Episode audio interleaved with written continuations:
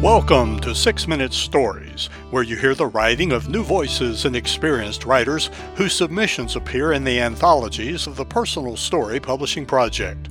Now in Season 5, you will hear stories from our sixth collection, Curious Stuff.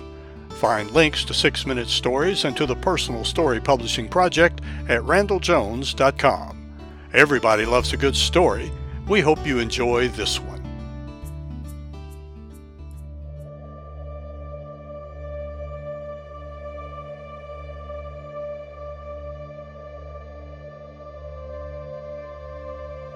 Not on My Bucket List by Wendy A. Miller. An hour into our boat ride, sputtering down the Napo River in Ecuador, someone shouted, Something's moving in the water. Was it an anaconda, a crocodile? Ripples and a football sized bulge disturbed the river. With my eyes glued to the shifting water, I sat frozen on my plank seat. As we approached, laughter followed a collective exhale. Our first exotic creature was a dog swimming in the river.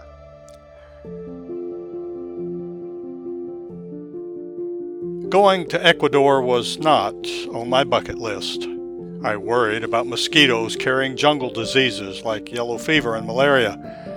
The rainforest, full of creepy, slithering, stinging creatures, did not compare to golfing in Scotland or skiing in Zermatt. It was July 2021. A worldwide pandemic prowled. Even vaccinated. Should we travel? My niece's wedding to an Ecuadorian was the catalyst that motivated me to go. After the celebration, my husband, college age son, and extended family all booked a stay at an eco lodge deep in the rainforest. Fear of missing out on precious family time convinced me to take the risk. After the 90 minute motorized canoe ride, we disembarked from the boat and followed a path through the dense vegetation. Giant 200 foot kapok trees stood like skyscrapers, blocking the sky and most of the daylight. The air smelled of pungent, decaying leaves. Faint screams pierced the cicada and cricket chirps. The eerie sounds grew louder the deeper we hiked into the forest. My mind conjured images of a jaguar leaping from the dense jungle to devour us, or at least the stragglers. I scurried closer to our guide. What's that noise? I asked.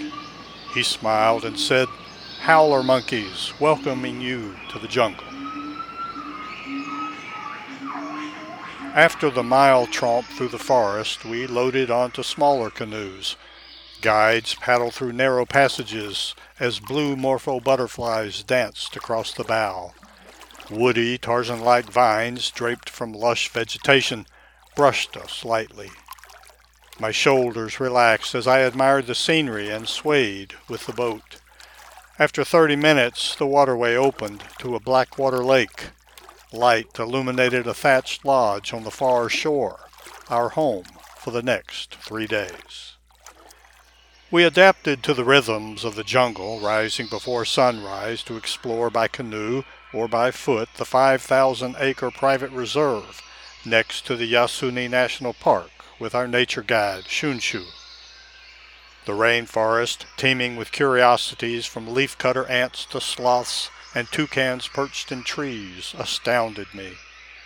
We returned for lunch and a siesta during the hottest part of the day then left again in the late afternoon when animals like howler monkeys came from the upper canopy to the jungle floor for water. After dinner we stalked the creatures that lurked at night like the red marble eyes of caimans in the murky water. Shunshu expertly pointed out jungle fascinations. Touch this plant. When I did, it shriveled he explained it pretends to be dead, but it will flourish again in minutes. He pointed to a nest. On the count of three, shout as loud as you can. When our yelling stopped, we heard an army marching. Shunshu said, Your noise woke wasps who beat their wings to warn off predators. As I interacted with my surroundings, wonder replaced fear. And the way each living creature adapted fascinated me. Humans, too, have assimilated to the harsh environment. Over 400 indigenous tribes call the rainforest home. To promote understanding to preserve their way of life, the neighboring Waorani clan invited us for a meal. Two women dressed in blouses and floral skirts cooked for us in a hut over an open fire. I spotted their small children nearby, their heads peeking above the hut railing.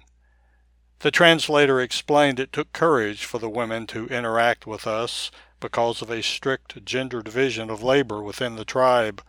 The men hunted and protected the women from foreigners, while the women cared for the children and home. Palm leaves spread on the floor like a picnic blanket served as our table. A tea consumed daily, known to keep bugs away, kicked off our meal. With our fingers we ate fish, hearts of palm and other delicacies wrapped in leaves. The food had a smoky flavor. I cautiously sampled the skewered larva, relieved it tasted like sausage. To hunt, the men used a 12 to 15 foot blowgun. We tried our skill at it and giggled as our darts fizzled short of the target. Before we left, I purchased a bracelet made by a Waorani woman. Back in Oregon, my rainforest home, I touched the bracelet's intricate knotting and beads. Had I stuck to my bucket list, I would not have discovered the creatures, scenery, and people living in the midpoint of Earth. I wear the bracelet as a reminder to approach the world and life more boldly, as did those two Waorani women, and with curiosity rather than judgment. Copyright 2022, Wendy A. Miller. Wendy A. Miller lives in Portland, Oregon. She is a member of Taste Life Twice Writers.